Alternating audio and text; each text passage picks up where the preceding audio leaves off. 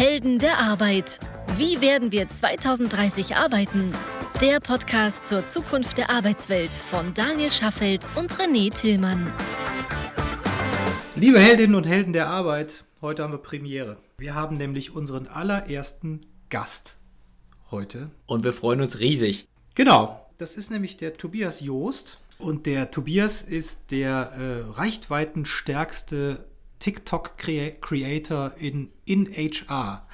Aber am besten stellst du dich doch einfach mal selber vor. Sehr gerne. Dankeschön, René. Danke, Daniel, für die Einladung zu eurem Podcast, den ich ja selbst schon spannend die letzten Wochen verfolge und bin froh und, und freue mich, Teil zu sein. Äh, mein Name ist Tobias, bin 31 Jahre alt, komme hier aus München und bin so der typische Quereinsteiger in die HR-Welt. Ich weiß nicht, ob es da so viele von gibt. Bei mir ist das allerdings so. Wir zwei sind welche. Ja, in der Tat. Okay. also, es ist ein reiner Quereinsteiger-Podcast heute. Wunderbar, dann verstehen wir uns ja direkt sehr gut. Ich hatte erste Berührungspunkte 2012. Ich komme eigentlich aus der Tech-Szene.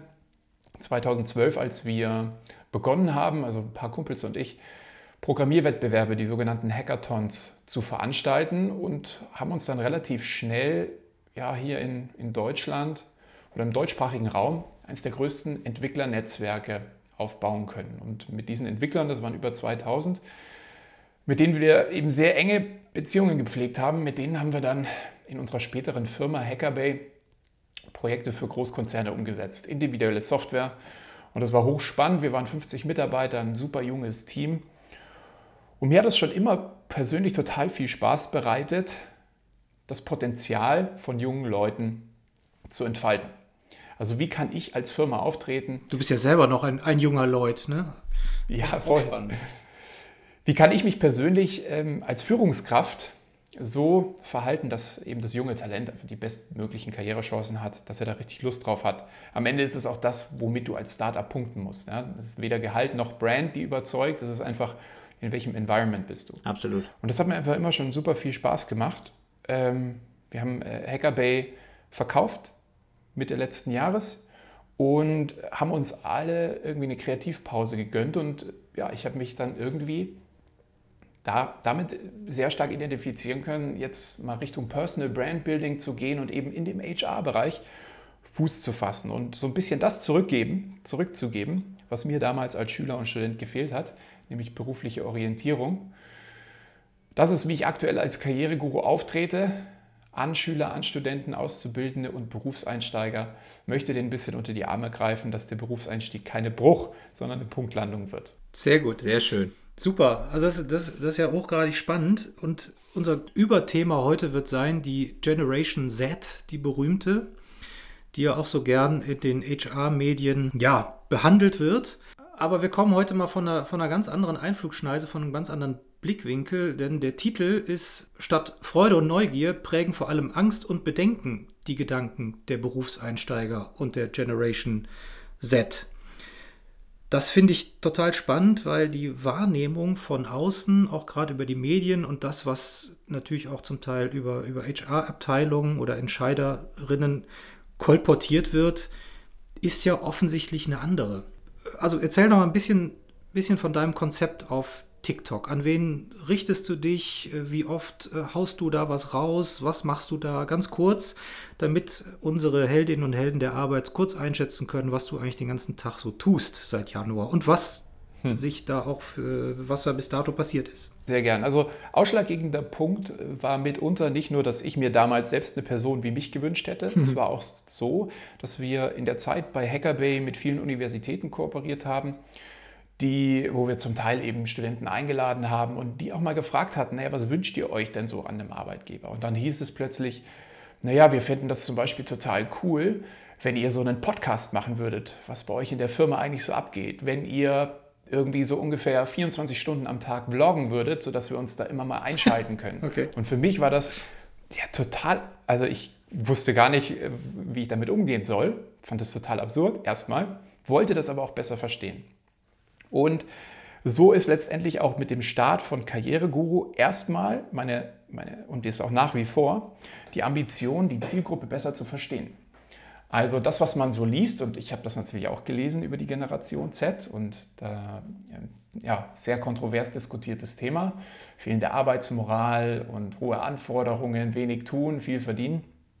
Das habe ich dann eher versucht, so ein bisschen kritisch zu hinterfragen. Und TikTok als das Medium, wo sich die jungen Leute heutzutage drauf bewegen, wo sie sich auch Informationen beschaffen und eben nicht nur lustige Tanzvideos schauen, war für mich damals letztendlich der optimale Zugang, die Quelle, wie ich eben Reichweite generieren kann, wie ich einfach maximal viel Insights zu dieser Zielgruppe bekomme. Erzähl doch mal ganz kurz, also für all die, die vielleicht nicht regelmäßig dich auf TikTok besuchen, was machst du denn da ganz genau? So, äh, wie ja. muss man sich das vorstellen? Also zunächst mal zu TikTok an sich, ja, um mit dem Mythos aufzuräumen. Also TikTok, die Generation Y und auch die Generation X, gut, da haben die meisten wahrscheinlich noch nicht mal was davon gehört, ähm, die sehen TikTok eher als, als so ein Phänomen, wie sie es auch bei Facebook 2008 oder Instagram 2013 gesehen haben.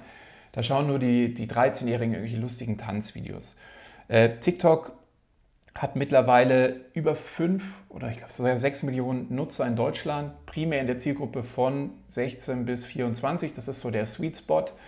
Ähm, jetzt muss man dazu wissen, dass die Generation Z ungefähr sieben, Tag auf, äh, sieben Stunden am Tag auf Social Media verbringt, den Großteil hierbei auf Darf ich da mal kurz einhaken, wenn du sagst, 5 äh, Millionen in Deutschland zwischen 16 und 24, also statistisch gesehen so äh, werden pro Jahr 600.000 Kinder in Deutschland geboren, ein bisschen mehr, ich glaube 650.000 Kinder.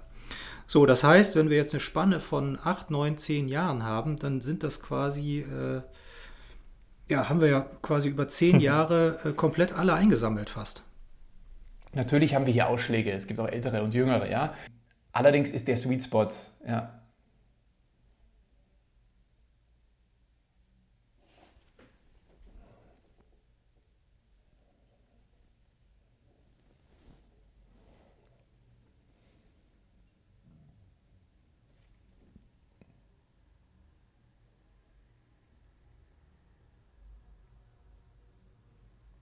Das sind fast alle. Absolut. Plus eben diese Heavy Usage, also von mehreren Stunden am Tag. Ähm, das ist natürlich, das ist, das ist schon spannend. Und ähm, ja, es ist gestartet, TikTok ist gestartet als damals noch Musically, wurden dann von TikTok gekauft vor ein paar Jahren. Ähm, war lange Zeit auch eben noch diese Musikplattform und ist sie ein Stück weit auch nach wie vor noch. Allerdings, ja. wie auch ein Facebook 2008 und Instagram 2013, die Formate entwickeln sich weiter. Ich bin letztendlich auf den Zug aufgesprungen, als TikTok sich im Format geöffnet hat. Das heißt, nicht mehr nur 15 Sekunden Videos, sondern plötzlich 60 Sekunden. Und in einer Minute kann man schon relativ viel erzählen. Das heißt, plötzlich waren informative Inhalte möglich. Informative Inhalte auf TikTok funktionieren letztendlich wie die Headlines der Bildzeitung. Komplexe Inhalte irgendwie einfach verdaulich dargestellt. Das mache ich mit Berufsthemen. Bei mir gibt es eine Minute Traumberuf, das ist so das Format. Du bist jetzt aber nicht die Bildzeitung für Traumberufe, oder? nee, aber ich finde, das ist eine ganz gute. Wollen wir das mal kurz einsortieren? Nee, nee, nee, das, das, bin ich in der Tat nicht. Aber äh, ich möchte einfach nur diesen Link herstellen. Ich glaube, das kann man sich dann besser vor Augen führen. Und ich spreche über Themen wie, wie trete ich im Bewerbungsgespräch am besten auf, wie muss mein Anschreiben gestaltet sein, welche Berufe machen, also welche Berufe haben denn eigentlich welche Eigenschaften und wie passen diese Eigenschaften denn eigentlich zu mir, also in der Berufsfindung, in der Orientierung, aber auch wenn es konkret darum geht, wie bereite ich mich auf ein Vorstellungsgespräch vor, was verdiene ich in bestimmten Berufen, wie bin ich motivierter beim Lernen, äh, wie gehe ich motivierter in die Arbeit, also viel auch so ein bisschen Selbstoptimierung, Selbstexperimente. Und so gestaltet sich so ein bisschen mein TikTok-Auftritt und das finden aktuell über 110.000 Leute scheinbar so spannend, dass sie mir täglich folgen auf meinen Videos. Es werden täglich auch 1000 neue Leute, also 1000 neue Abonnenten, die mir folgen. Und ich bin da so ein bisschen der Platzhirsch. Ja. Also ich kann mich erinnern, wir haben, glaube ich, vor vier Wochen oder so telefoniert und ich meine, da hättest du irgendwas um die 70, 75.000 Follower gehabt, mhm. wenn ich mich richtig erinnere. Das heißt, du das hast jetzt in den letzten sein. vier, fünf Wochen 30.000, 35.000 Follower zugelegt. Richtig, ja. Beeindruckend. Und auch sehr kontinuierlich. Also Wahnsinn, wirklich echt irre. Dieses tägliche Wachstum. Aber Follower ist ja das eine. Wie ist denn so die Interaktion? Das ist das andere Thema, richtig. Und das ist phänomenal. Also da musste ich am Anfang natürlich auch erstmal, ich war ziemlich überwältigt, denn ich habe jetzt, ich bin jetzt selbst nicht derjenige, der in sozialen Medien super hart engaged, also der irgendwie jedes Video liked oder kommentiert. Das ist aber bei den ja. jungen Leuten komplett anders. Also die haben ein wirkliches Mitteilungsbedürfnis und die geben einem auch die Wertschätzung. Also wenn sie ein Video gut finden, dann schreiben sie da auch irgendwas drunter oder wenn sie es nicht gut finden, genauso. Also das heißt, ich habe ungefähr insgesamt jetzt knapp 8 Millionen Views 7,5 Millionen Views auf meine Videos und davon ungefähr anderthalb Millionen Likes. Also das ist ein relativ gutes Engagement, irgendwie von 20 Prozent knapp. Und dann habe ich pro Video in der Regel so 200 bis 300 Kommentare drunter. Boah. Natürlich nicht bei jedem Video so viel, aber ich habe mal irgendwie 1500 Kommentare bei einem Thema, das wirklich ähm, ja, brandheiß diskutiert wird. Bei, bei anderen wieder weniger, aber es sind Minimum immer so 50 Kommentare.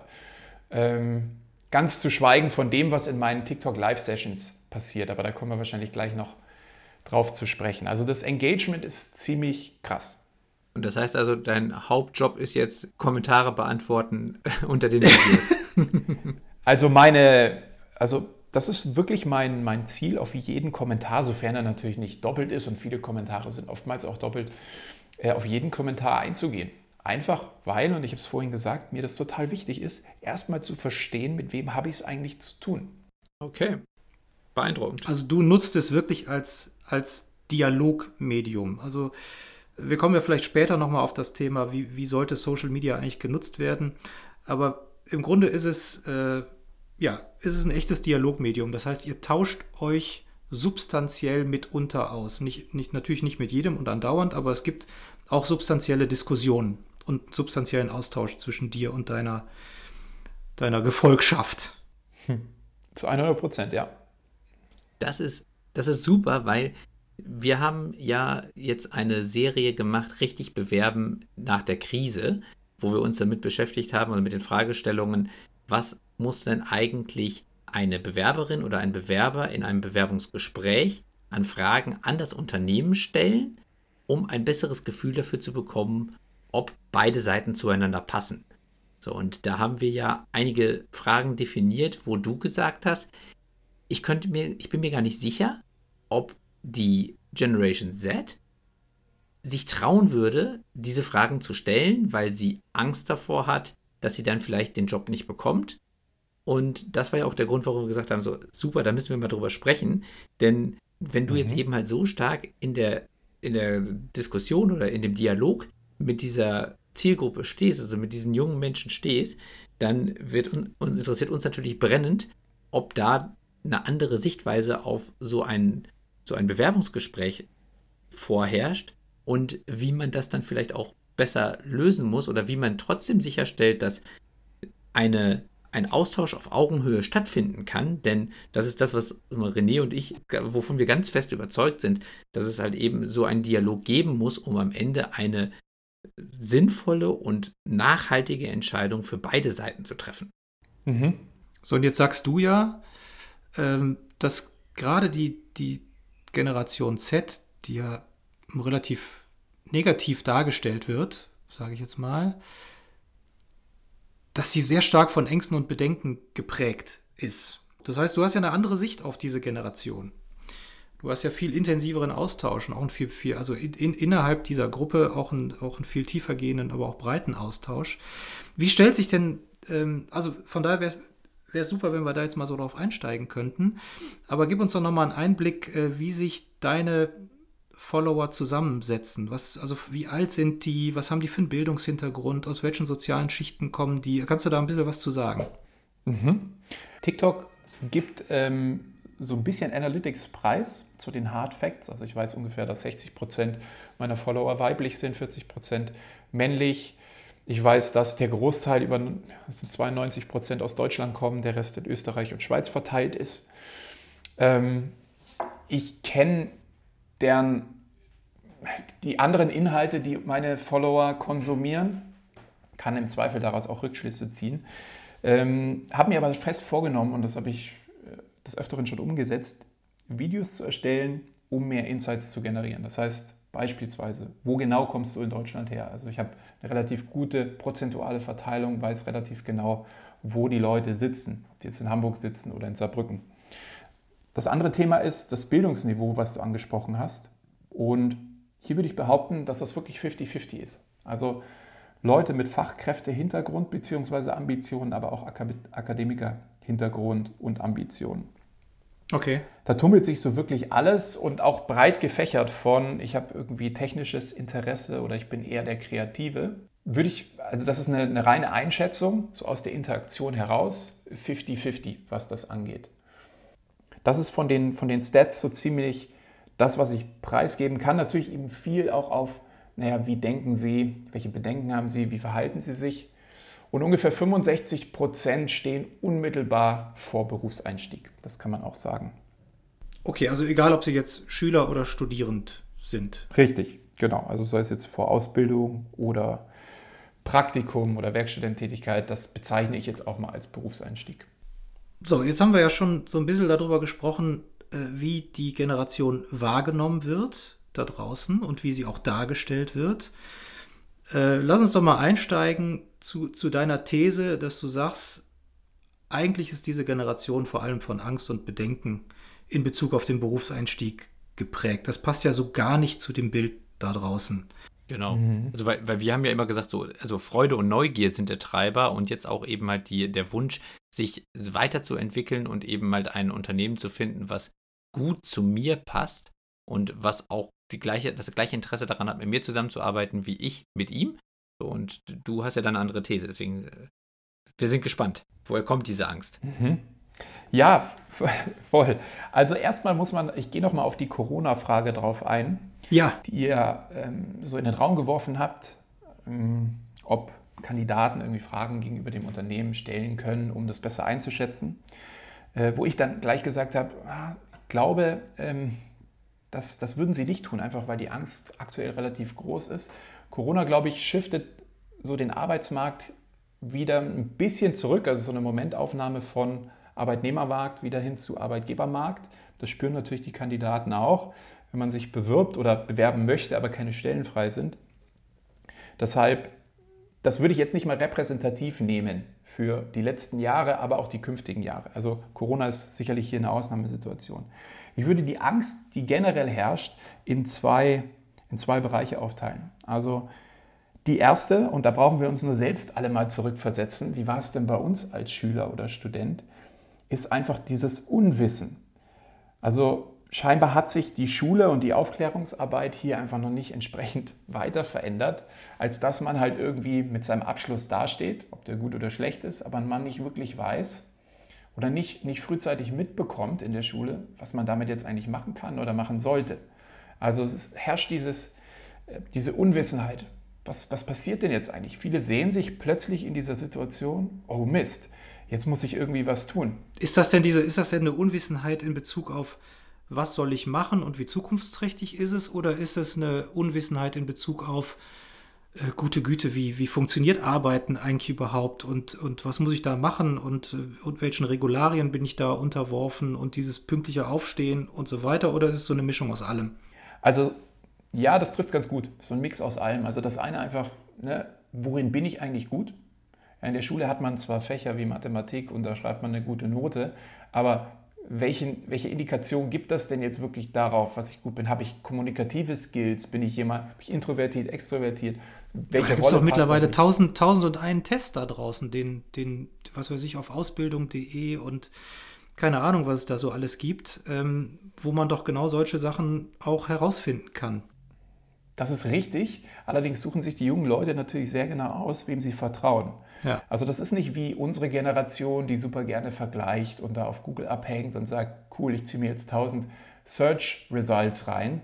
Die sagen, nee, nee, meine Aufmerksamkeitsspanne liegt bei 8 Sekunden. Ich möchte das bitte super geballt in Form einer Bild-Headline haben. Also diese 8 Sekunden sind dann kein Mythos, ja? Die da so. Nee, absolut nicht. Absolut nicht. Okay. Also das ist wie gesagt geprägt von Unwissen, aber auch ähm, darüber, dass einfach mangelhaft aufgeklärt wird. Also auch in denen die, die, diese Soft Skills natürlich überhaupt nicht beachtet werden. Gleichzeitig, also ich kann mich sehr gut daran erinnern, ich habe meinen Abschluss gemacht ähm, und dann hieß es, ah ja, cool, studieren, aber was soll ich denn jetzt studieren? Die Fächer an der Uni oder diese ganzen Kurse waren irgendwie, hießen ganz anders als die ganzen Fächer, die ich in der Schule hatte. Ich konnte überhaupt nicht beurteilen, was jetzt für mich hier passt, was in diesen Fächern eigentlich gelernt wird. Klar betreiben die Universitäten wieder Aufklärungsarbeit, aber ähm, irgendwie ist dann Delta, die Sprache der Schule, die Sprache der Universität und die Sprache des Arbeitsmarkts, passen irgendwie nicht zusammen. Die Leute werden nicht richtig abgeholt. Das ist so mein Feeling. Das, das ist ein primärer Teil der Unwissenheit und der Bedenken. Aber wenn du jetzt sagst, dass, dass diese fachlichen Fragen äh, ungeklärt sind, also wo liegen meine fachlichen Stärken und wohin möchte, ich mich entwickeln, dann könnten wir jetzt mal sagen, also wenn ich jetzt zumindest schon mal einen Studienplatz gewählt habe und ich habe ein Studium abgeschlossen oder ich habe überhaupt irgendeine Form von Ausbildung hinter der Schule gemacht. Das heißt also, die erste Frage ist für mich schon mal grundsätzlich beantwortet. Ich habe zumindest eine erste Wahl getroffen. Dann ist ja dahinter immer noch eine große Bandbreite an Möglichkeiten, wie ich mich im Arbeitsmarkt irgendwo verdingen kann und, und wo ich dann meine Ausrichtung finde. Das ist aber dann eine fachliche Frage, die, also die, die ich ja dann beantwortet bekommen muss. Das heißt also, ich brauche natürlich Hilfestellung. Das kann ich über, über Tests oder über Tools haben, aber eben halt auch über Hilfestellungen, die du zum Beispiel gibst. Aber es ist ja die andere Frage auch, wie weit fühle ich mich wertgeschätzt oder wie weit äh, oder wo, wo, wo habe ich am Ende auch eine Situation beim Arbeit, beim potenziellen neuen Arbeitgeber, wo ich diese Person und diesem Unternehmen vertrauen kann, weil du hast ja gerade dieses Wort Vertrauen benutzt und ich glaube, das ist halt eben auch etwas, was sicherlich jetzt hier vielleicht nochmal noch stärker ins Gewicht fällt als vielleicht bei vorherigen Generationen, wo eigentlich nur die fachliche Passung entscheidend war und der Rest erstmal ignoriert wurde. Ich glaube, dass dieses Thema Vertrauen und, und mal emotionale Passung jetzt sicherlich nochmal ein ganzes Stück wichtiger auch für diese, für diese jungen Menschen ist. Ja, mit Sicherheit. Das ist ein, sehr, sehr wichtiger Part. Ich weiß jetzt nicht, ob das äh, zu der Angst beiträgt, dass ich diese Person nicht habe. Ich würde eher noch eine andere Säule sehen bei der Angst. Und zwar ist das, ähm, ja, und ich habe es vorhin erwähnt, diese kurze Aufmerksamkeitsspanne. Den jungen Leuten fällt es extrem schwer, sich mit dem Gedanken anzufreunden, ich muss mich jetzt entscheiden. Mhm. Denn äh, sie leben in einer Welt, und das tun wir ja auch, du bist einfach einer Reizüberflutung ausgesetzt. Ne? Du konsumierst tausende Videos am Tag. Und das sind wirklich tausende. Also wenn man mal so runterbricht, irgendwie so, häng mal drei Stunden auf TikTok ab. Jedes Video schaust du dir ungefähr im Schnitt acht Sekunden an. Dann weißt du, wie viel du konsumierst. Das heißt, die jungen Leute sind so vielen Impulsen ausgesetzt. Jetzt finden sie das cool und jetzt das. Das sind alles so Scanner-Persönlichkeiten heutzutage. Ja? Es gibt wenig diese Taucher, die wirklich tief in die Materie einsteigen wollen, denn man sieht ja, und das ist in, sozialen Medien, wie viel möglich ist. Ob ich jetzt in einer Großstadt wohne oder ob ich in einem kleinen, in Anführungszeichen, Kaff wohne, du hast ja alle Möglichkeiten und du siehst, wie andere Leute von zu Hause aus Geld verdienen, ihre Hobbys zum Beruf machen. Und dann heißt es irgendwie, du musst dich jetzt für eine dreijährige Lehre entscheiden, wo du jeden Tag dasselbe machst. Oder du mhm. musst, ne? Also das ist halt, ähm, das ist die Angst geprägt durch das soziale Umfeld, durch die sozialen Medien, die auf einen einprasseln. Das darf man nicht unterschätzen. Das hat meiner Meinung nach den überwiegenden Faktor. Okay, jetzt könnte man ja auch ketzerisch sagen, äh, ist doch kein Problem für die Arbeitgeber, äh, wenn, die, wenn, die, wenn diese Generation einfach so eine kurze Aufmerksamkeitsspanne hat von acht Sekunden, was sich ja wirklich in Grenzen hält. Ähm, warum, warum soll sich die halbe Welt auf diese Generation einstellen? Warum, warum nicht umgekehrt? Das ist eine gute Frage. Ich würde nicht sagen, dass es berechtigt, aber es ist eine gute Frage. Ja.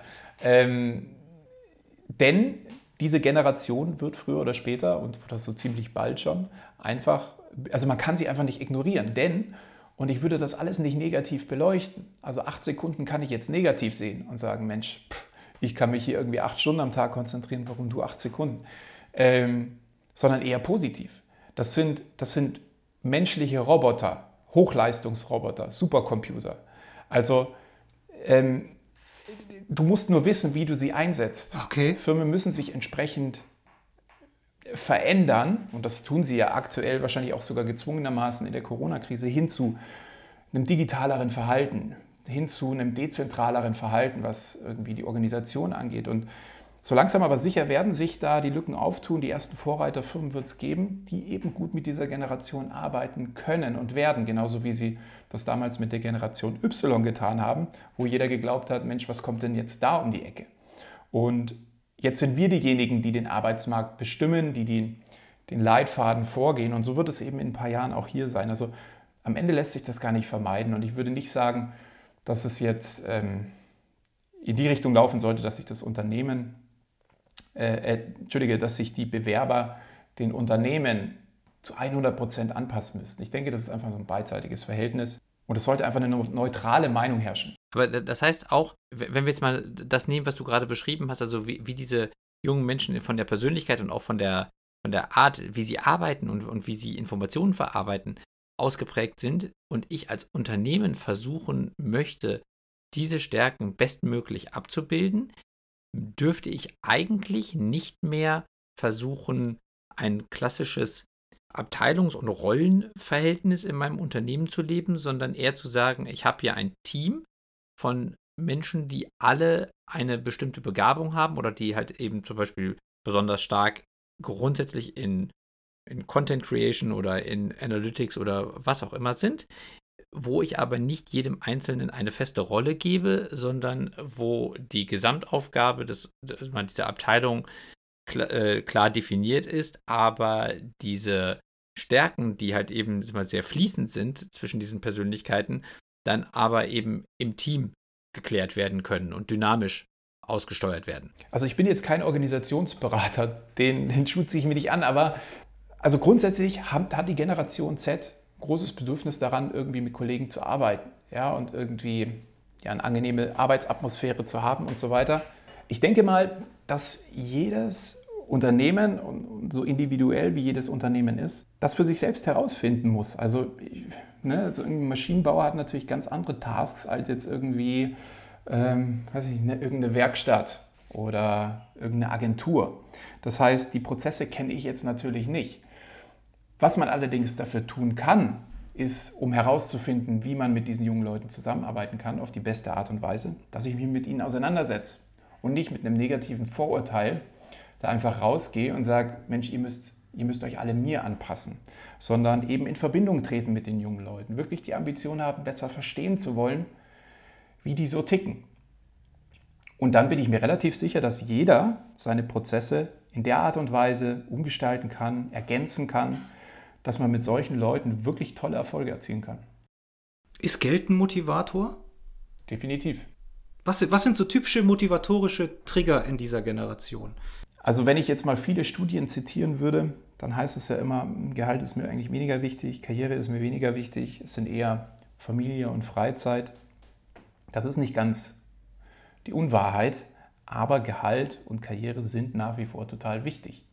Denn ähm, viele junge Leute und durch soziale Medien beeinflusst sind sehr konsumgetrieben und Konsum finanziert sie eben nicht von alleine. Ja, es ist schön, ähm, einfach so mit seinen Freunden abzuhängen. Aber die jungen Leute finden es natürlich auch cooler, in den neuesten Off-White-Schuhen mit ihren Freunden abzuhängen und ein bisschen ähm, Social Capital dazu zu bekommen. Ne? Also können sie wieder irgendwie was posten. Mhm. Das heißt, Gehalt ist enorm wichtig. Allerdings ähm, ja in dem falschen Zusammenhang. Also dass es ausschließlich dafür gesehen wird, damit zu konsumieren. Also nicht langfristig gedacht. Auch Zufriedenheit und, und Glück in der Arbeit wird jetzt noch gar nicht, also kommt noch gar kein so großer Stellenwert zugute.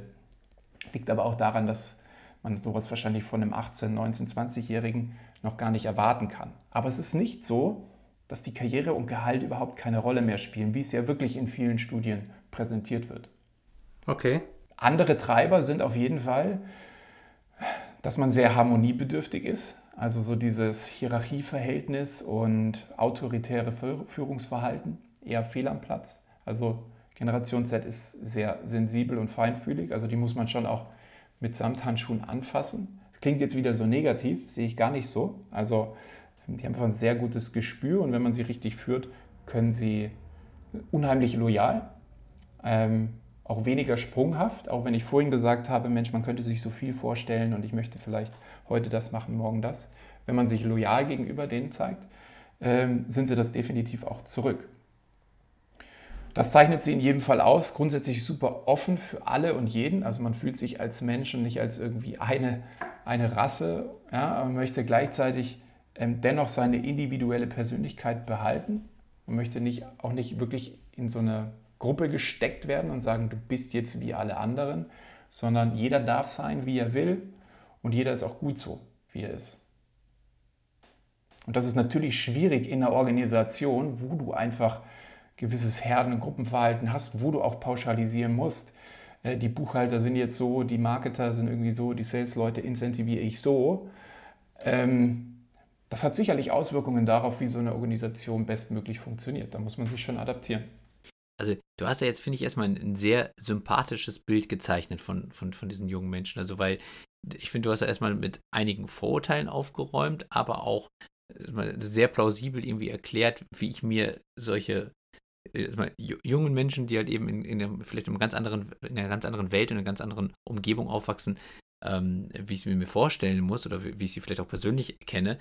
Aber jetzt als Arbeitgeber habe ich ja dann trotzdem die Herausforderung, wie spreche ich diese Persönlichkeiten denn an? Also du sagst ja selber auch, dass du halt eben immer ganz anders mit denen kommunizierst. So, du hast ja gerade schon gesagt, diese Bildzeitung, äh, eine Minute und dann eben eine, eine klare Statement oder eine, eine, einfache Lösung für komplexere Themen bieten. So, wenn ich jetzt als Arbeitgeber diese Menschen erreichen möchte, wie müsste ich das denn eigentlich tun, damit die mir zuhören? Viele, viele Arbeitgeber wagen sich ja auch schon in diese sozialen Kanäle rein. Ähm, ich sehe hier eine Sache, die, die, die quasi so diesen Misserfolg, der sich ja echt bei, bei vielen Karriere- oder Arbeitgeberauftritten zeigt. Ähm, Entschuldigung, ich hole nochmal aus. Ähm, also eine Sache, die ich sehe, weil viele Arbeitgeber beschäftigen sich ja schon mit dem Social-Media-Auftritt ihrer Arbeitgebermarke. Ist, dass diese Auftritte sehr transaktionell ausgelegt sind. Also so von wegen, ich suche gerade Stellen, deswegen schalte ich jetzt Stellenanzeigen. Ich möchte gerade ähm, irgendwie die Wahrnehmung, wie meine Marke bei jungen Leuten wahrgenommen wird, verbessern. Deswegen schalte ich jetzt eine Employer Branding Kampagne. Ich gebe meinem Azubi meinen Instagram-Account mal für einen Tag und der muss mein Skript, das ich ihm vorbereitet habe, so authentisch wie möglich darstellen. Also es ist immer sehr transaktionell und ich als Arbeitgebermarke möchte jetzt folgenden Job to be done gelöst haben. Das ist alles sehr kurzfristig und es fehlt die Weitsicht. Also wenn ich vorschlagen würde, wie sollte denn ein besserer äh, Social Media Auftritt einer Arbeitgebermarke aussehen oder wie sollte ich denn als Arbeitgebermarke mich platzieren, dass ich diese jungen Leute besser erreiche, dann in jedem Fall weniger transaktionell und mehr mittel- bis langfristig. Das heißt, ich bezeichne mich gern als so die Wohlfahrt. Ja? Ich gebe einfach mein Wissen preis, ich versuche mich als Experte zu platzieren und einfach zurückzugeben. Und die interessanten Mechanik, die dann passiert ist, wenn du dein komplettes Wissen preisgibst, dann positionierst du dich als absoluter Experte. Das ist nicht so, dass die jungen Leute dann sagen, ach cool, der hat mir jetzt alles erzählt, jetzt weiß ich alles, jetzt gehe ich zu dem und dem und dem. Nein, wenn du dich nämlich als der präsentierst, der allen helfen will, der der absolute Experte ist, dann will man auch mit dir um jeden Preis zusammenarbeiten. Das ist ein, ein ressourcenintensives und auch ein langfristiges Investment, das man treibt. Also es ist nicht so, dass ich heute mal fünf Videos mache und dann bin ich der Experte, sondern du musst kontinuierlich Value liefern, ohne dafür was zurückzuerwarten. Das ist der kritische Punkt. Also null Erwartungshaltung haben, sondern einfach nur ich gebe, ich gebe, ich gebe und man wird sehen, dass es irgendwann zurückkommt. Jetzt höre ich schon die Unternehmen, die sagen, oh Gott, jetzt muss ich alles, mein, mein Wissen preisgeben. Die Wettbewerber freuen sich, nur damit ich halt neue Mitarbeiter bekomme. Genau. Also das war so der eine Punkt. Also der Experte ist ja der, der erstmal per Definition alles weiß oder für einen, oder auf einem bestimmten Teilgebiet alles weiß. Ähm, natürlich auch das Wissen preisgibt, in dem Fall natürlich gratis für jeden abrufbar und somit dann im Zweifel auch für Wettbewerber. Und äh, was darf der Experte denn eigentlich auch äh, Schwächen zeigen? Darf der auch mal was nicht wissen oder darf der auch äh, sagen, da habe ich jetzt einfach faktisch überhaupt gar keine Ahnung von und habe mir noch keine Meinung zu gebildet. Äh, das mag für dich vielleicht eine wichtige Frage sein, ich kann dir aber an dem Punkt nicht helfen. Du sprichst auf eine ganz wichtige Eigenschaft an, die Arbeitgeber Marken heutzutage eigentlich beschreiben sollten, wenn sie die jungen Leute erreichen möchten, nämlich Authentizität, Charakterstärke, Ehrlichkeit. Äh, es ist nicht, nicht nur so, dass man sich das wünscht, sondern man fordert das schon richtig ein. Also in Zeiten von irgendwelchen verwackelten Vlogs, die ich jeden Tag sehe, wo ich Leute mit Ecken und Kanten sehe, Menschen sehe und vor allem auch Menschen und keine Marken sehen möchte, da ist es wirklich wichtig, dass man sich auch mal von seiner vermeintlich schlechteren Seite zeigt.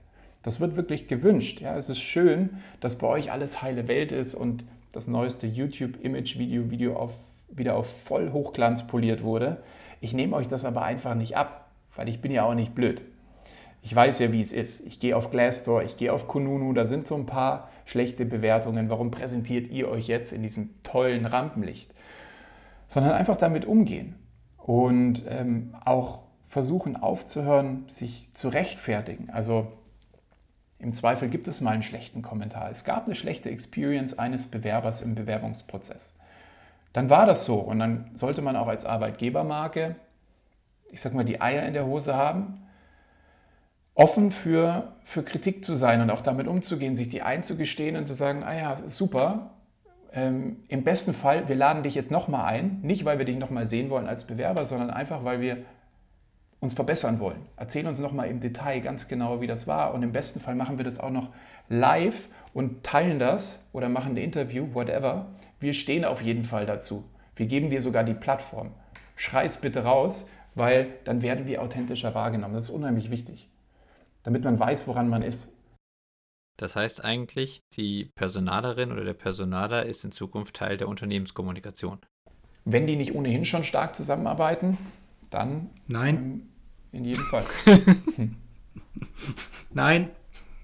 Sie arbeiten weder mit der Unternehmenskommunikation noch mit der IT wirklich stark zusammen und beides. Ja, wie ist denn da eure Erfahrung? Das würde mich ja jetzt schon auch mal interessieren. Also ich habe also mich, mir, mich brennt noch, also mir brennt ja? noch eine, eine Frage. Dann, dann können wir ähm, können wir das gerne umdrehen oder, oder ergänzen von unserer Seite. Aber ähm, ich würde gerne noch die Brücke schlagen zu dem Thema. Also wir haben jetzt ja viel die Ängste, wir haben viel die Erwartung, über die Erwartungshaltung gesprochen, aber ich würde gerne nochmal auf diese Wahrnehmung kommen. Also die Wahrnehmung ist ja immer noch die, die fordern, die, die fragen, die so, ne? Also ist ja eine sehr fordernde Generation. Woher kommt dann diese Wahrnehmung? Liegt es dann daran, dass äh, diese Generation in den Bewerbungsgesprächen eben so viele, auch zum Teil kritische Fragen stellt, um genau das zu hinterfragen. Also zum einen die Sicherheit zu haben, ich treffe hier die richtige Entscheidung, die Sicherheit zu haben, ich habe hier jemanden vor mir äh, als Arbeitgeber, der auch mal in der Lage ist, einen Fehler einzugestehen. Äh, wo, wie, wie, kriegen wir das Bild übereinander zwischen den Ängsten auf der mhm. einen Seite und dieser arroganten Auftreten auf der anderen Seite? Das kann ich dir ganz einfach erklären. Ich komme nochmal auf diese beiden Arten der Ängsten zurück, der Ängste zurück. Das eine ist, ich habe Unwissen. Oh Gott, was erwartet mich da jetzt im Vorstellungsgespräch? Ich bin total nervös. Ich weiß gar nicht, was ich antworten soll. Das ist die eine Angst. Die kennen wir auch noch von früher. Klar, die hat jeder. Die andere Angst, ja. ja die kennt jeder. Einfach Lampenfieber, Nervosität.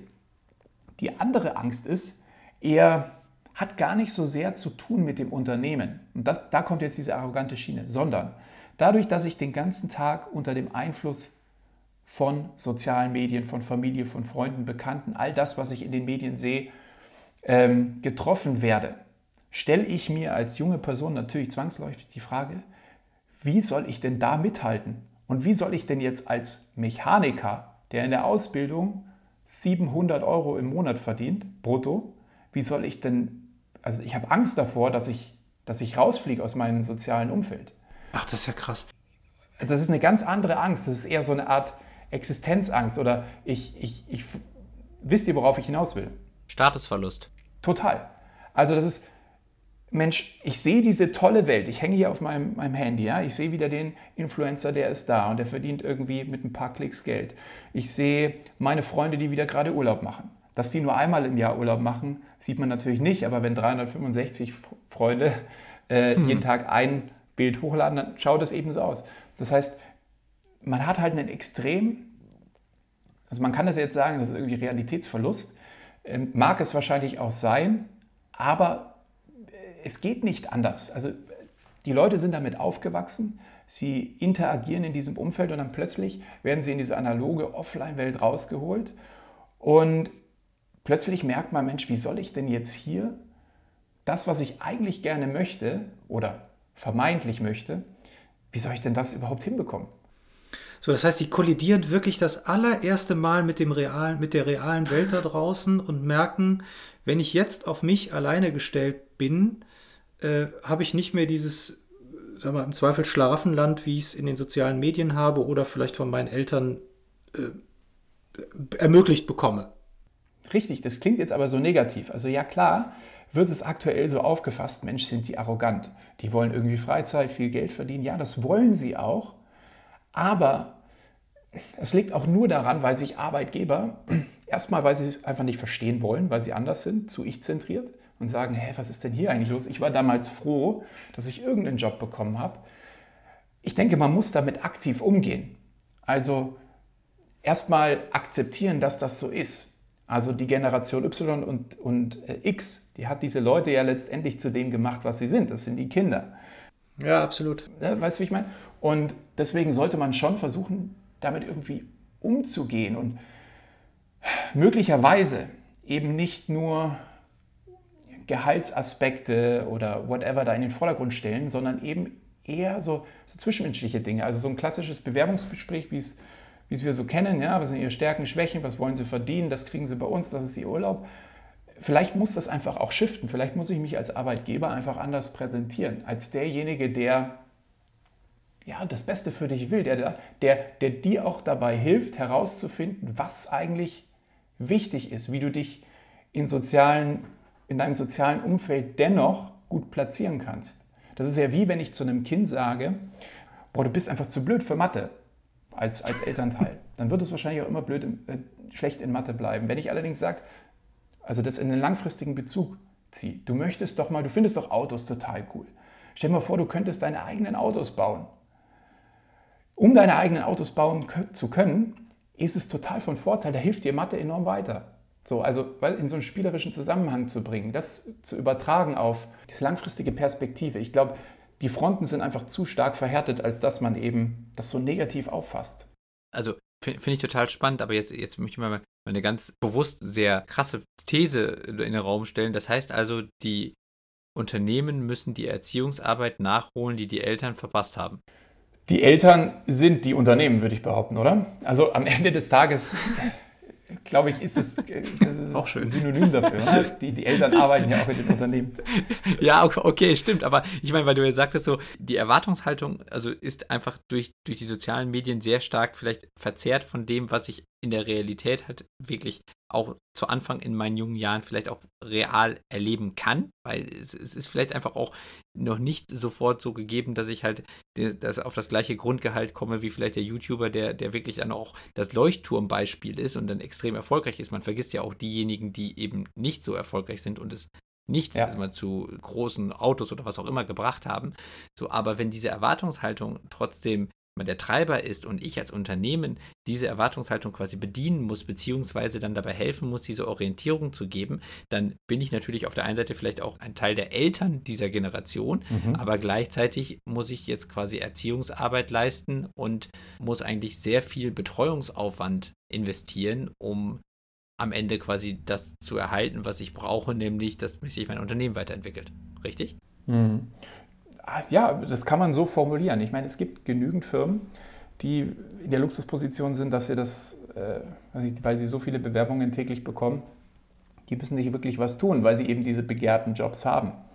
Wohingegen der Handwerker Fachbetrieb mit fünf Mann, der tut sich halt eher schwer, ja. weil er kann das halt nicht bieten. Und der muss in jedem Fall schauen, wie er das irgendwie in Zusammenhang, ins Verhältnis bringt, wie er sich da präsentiert. Ansonsten einfach aufgrund des demografischen Wandels ist halt gerade als Arbeitnehmer in einer glücklichen Position, dass man sich Stellen zum Teil aussuchen kann. Natürlich nicht jede, aber äh, viele, vor allem die Fachkräftestellen.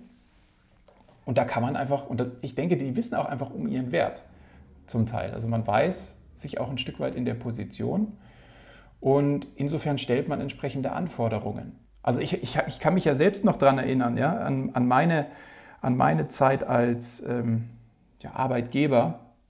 Und wenn ich so junge Leute vor mir sitzen hatte, habe ich natürlich auch oft geschluckt, weil ich mir dachte, Mensch, boah, so wäre ich nicht aufgetreten. Aber das ist halt eben falsch. Ich auch nicht.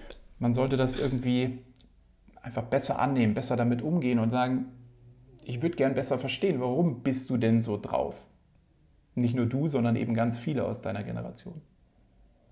Und das ist das, wo, wo, wo ich gerade versuche herauszufinden auf TikTok. Ne? Ja. Also das ist, wie gesagt, ja, ja. Insights. Also was mir auffällt oder uns auffällt jetzt in, in unserer in, in unserem Unternehmen, wir haben ja auch viele junge Menschen bei uns, auch in durchaus verantwortungsvollen Positionen. Ne? Das geht dann, also die meisten liegen zwischen 22 und 28, 29 Jahren. Also wir können bestätigen, dass es genauso ist, wie du sagst, nämlich die legen großen Wert auf Authentizität. So, das heißt, äh, man ist auch immer gut beraten, Fehler einzugestehen, Kommunikationsschwächen einzugestehen, individuelle Stärken und auch Schwächen einzugestehen. Und was ganz wichtig ist, äh, die legen sofort den Finger in die Wunde, wenn sie das Gefühl haben, dass wir dieses, äh, dieses Why, also warum machen wir gerade dieses oder jenes und was ist die, die Mission, die wir als Unternehmen verfolgen, äh, wenn die gerade zum Beispiel gefährdet ist oder unklar ist. Also die sprechen das bei euch wirklich aktiv auch an? Ja, ja, ja, ja, absolut. Das mag aber vielleicht auch daran liegen, dass wir das auch also mal begünstigen oder dass wir das ja auch aktiv einfordern ja. und dass wir auch sagen, wir fordern dass sie das, das unbedingt tun sollen. Und wie geht ihr damit um? Also prinzipiell ist es so, ähm, es gibt natürlich manchmal Situationen, wo zum Beispiel das Unternehmen oder ein Projekt unter einem relativ großen Druck steht und dann fängt einer an, eine, in einer Grundsatzdiskussion. So, das kann natürlich auch total nerven. Aber prinzipiell ist das extrem wertvoll. Äh, wir nehmen uns die Zeit, hören uns das an und ich würde sagen, in, in acht von zehn Fällen hat das auch Konsequenzen. Also entweder in unserem eigenen äh, Handeln als Führungskraft oder als Unternehmer oder in, im Handeln, was so die Strategie angeht, weil die, die Kommentare, die sind fast immer sinnvoll. So, und sie sind, das kann man schon sagen, sie sind nicht, sie kommen häufig nicht aus persönlichen Befindlichkeiten, sondern sie haben schon das große Ganze und das Wohl des Unternehmens im Blick. Gibt natürlich Ausg Ausnahmen, aber im Großen und Ganzen zieht sich das durch.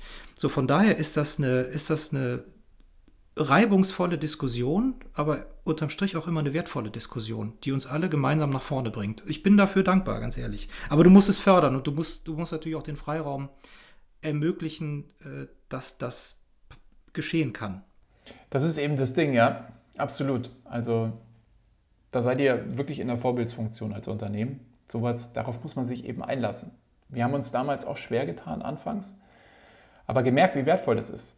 Natürlich geht eine Zeit oder geht Zeit verloren, in Anführungszeichen verloren. Muss ich investieren, mal auf den Freitagnachmittag und im Team mal eine Stunde Lunch machen und ja, da offene Fragen zulassen. Aber es ist einfach so wertvoll. Was uns aber auch auffällt im Gegenzug ist, wir haben wahnsinnig treue Mitarbeiterinnen und Mitarbeiter. Wir haben ganz viele, die mehr oder weniger von Tag 1 da sind. Und für viele war es auch der erste Job, muss man auch sagen. Mhm. Ich hätte vielleicht noch eine abschließende Frage an dich, weil du ja gerade gesagt hast, was man eigentlich jetzt so als Unternehmen leisten muss, damit man diese ähm, junge Generation für sich begeistern kann. Du hast aber auch gerade zum Beispiel den Handwerker genannt und wir wissen ja, dass gerade im Handwerk neue Lehrkräfte zum Beispiel Mangelware sind. Jetzt habe ich vielleicht als Handwerker gerade gehört, was du erzählt hast und denke, oh Gott, wie soll ich das denn hinbekommen? Also ich lebe in einer völlig anderen Welt und erstmal auch irgendwie die Sprache auf dem Bau oder bei mir in der Werkstatt ist irgendwie eine völlig andere. Hast du da eine Idee, wie man diese Realitäten irgendwie übereinander gelegt bekommt? Also all das, was ich so erzählt habe, von Authentizität hin zu soziale Medien und, und so weiter und Ehrlichkeit, das kann man unheimlich gut kombinieren. Also am Ende des Tages muss man sich die Frage stellen, als Fachbetrieb, was habe ich denn zu verlieren? Ja, dass ich die Stelle nicht besetzt bekomme, das ist, mein, mit dem Risiko muss ich umgehen. Das heißt, wir leben in einem total tollen Zeitalter, genauso wie die Generation Z, die ganzen sozialen Medien kostenlos nutzt, um sich zu informieren, kann man sich als Arbeitgeber eben auch kostenlos präsentieren. Es gibt ganz tolle Beispiele, sei es auf Instagram, Facebook, auch auf TikTok, wie das Klinikum Dortmund zum Beispiel, ähm, wie man sich da auf eine authentische Art und Weise präsentieren kann, man Spiele einfach versuchen kann, ähm, sich da in Szene zu setzen. Und sei es nur, dass man irgendwie mal in die Kamera spricht und sagt, Mensch, hatte ich heute einen Scheißtag, aber ich fühle mich hier total wohl und ich freue mich schon wieder auf das nächste Projekt und das mache ich hier gerade und ähm, sich einfach mal damit anzufreunden, da tun sich viele unheimlich schwer. Auch ich habe mich schwer getan, vor der Kamera oder in die Kamera reinzusprechen. Auch über Ängste und Bedenken, die man selbst hat. Dann ähm, dann hat man schon die Chance, oder ich bin relativ zuversichtlich, dass man damit die Zielgruppe sehr gut erreicht. Man erreicht nicht jeden und ähm, am Ende des Tages sollen Inhalte auch immer ein Stück weit polarisieren. Man soll jetzt auch nicht einfach nur über seine Firma erzählen und wie toll hier alles ist oder wie schlecht hier alles ist, sondern auch mal darüber, dass ich als Handwerker gerade hier ähm, einfach mal Lust drauf habe, jetzt über die nächsten Wochen jeden Tag eine Minute darüber zu sprechen, ähm, welches Werkzeug ich denn tagtäglich verwende und warum das eigentlich wichtig ist. Also den Hammer benötige ich dafür, aber den kann man auch äh, dazu nutzen, um jemanden mal auf den Kopf zu hauen. Und dann zwinker, zwinker. Ja? Also irgendwie Dinge lustig aufzubereiten und ich glaube, dann hat man einfach die Chance, sofern das einen auch natürlich persönlich widerspiegelt. Wenn ich jetzt einfach der grimmige ähm, alte Typ bin, der sagt, boah, früher war alles besser, heute ist alles scheiße und ich will keine Veränderung und das mit ja. den sozialen Medien, das möchte ich auch nicht, dann wird es auch nicht funktionieren. Ja, Aber wenn ich da grundsätzlich offen für bin, dann ähm, einfach mal beginnen und anfangen und keinem großen Leitfaden folgen, sich auch von anderen Kanälen inspirieren lassen. Und so erreicht man die, die jungen Leute, glaube ich, auf die beste Art und Weise. Ich würde nichts in Azubi-Marketing großartig da in Google Ads und so weiter investieren. Die Sichtbarkeit, überhaupt die, die Resonanz oder Relevanz in der jungen Zielgruppe ist da einfach nicht mehr gegeben. Also man hat keine Lust, sich durch tausend Stellen durchzuklicken. Ich suche mir den raus, der irgendwie entertaining ist, von dem ich erfahre, was gut ist, was aber auch schlecht ist, der sich von seiner richtigen Seite zeigt. Und den finde ich auf TikTok, auf Instagram, Facebook, Snapchat und Co. Und da muss ich als Arbeitgeber kein Geld in die Hand nehmen. Einfach nur die Kamera. Das ist eine, große Hürde, aber ja, das wäre so mein Ratschlag. Weil am Ende ist doch die Frage, was habe ich, was habe ich zu verlieren? Die Stelle nicht besetzt zu bekommen? Dann tue ich doch alles dafür, dass mich die jungen Leute wahrnehmen. Toller Ratschlag zum Schluss, würde ich sagen. Würde ich auch sagen. Super. Tobias, jetzt haben wir also echt lange und intensiv über diese Generation gesprochen. Wir haben wunderbare Einblicke bekommen in eine vielleicht auch durchaus häufig fehlinterpretierte Generation. Total spannend. Vielen, vielen Dank dafür. Ja, super, vielen Dank. Danke, Daniel. Danke, René. Tobias, hast du noch so ein, so ein letztes Anliegen, was du noch loswerden möchtest an unsere Heldinnen und Helden der Arbeit?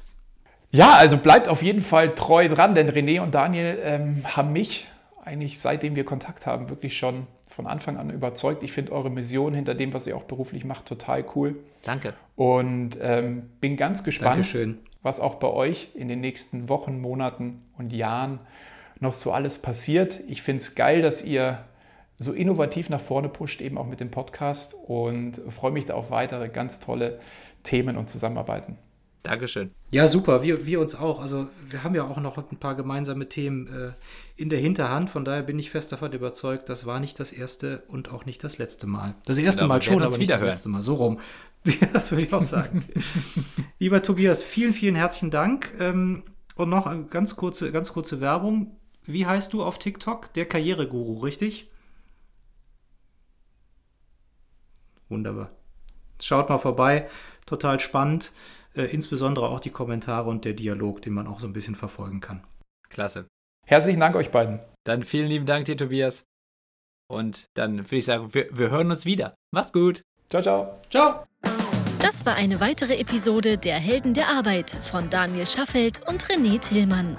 Das hat dir gefallen? Dann abonniere uns jetzt, um keine Folge zu verpassen. Weitere Infos findest du auf www.heldenderarbeit.me. Ach ja, eine Bewertung wäre ein Träumchen.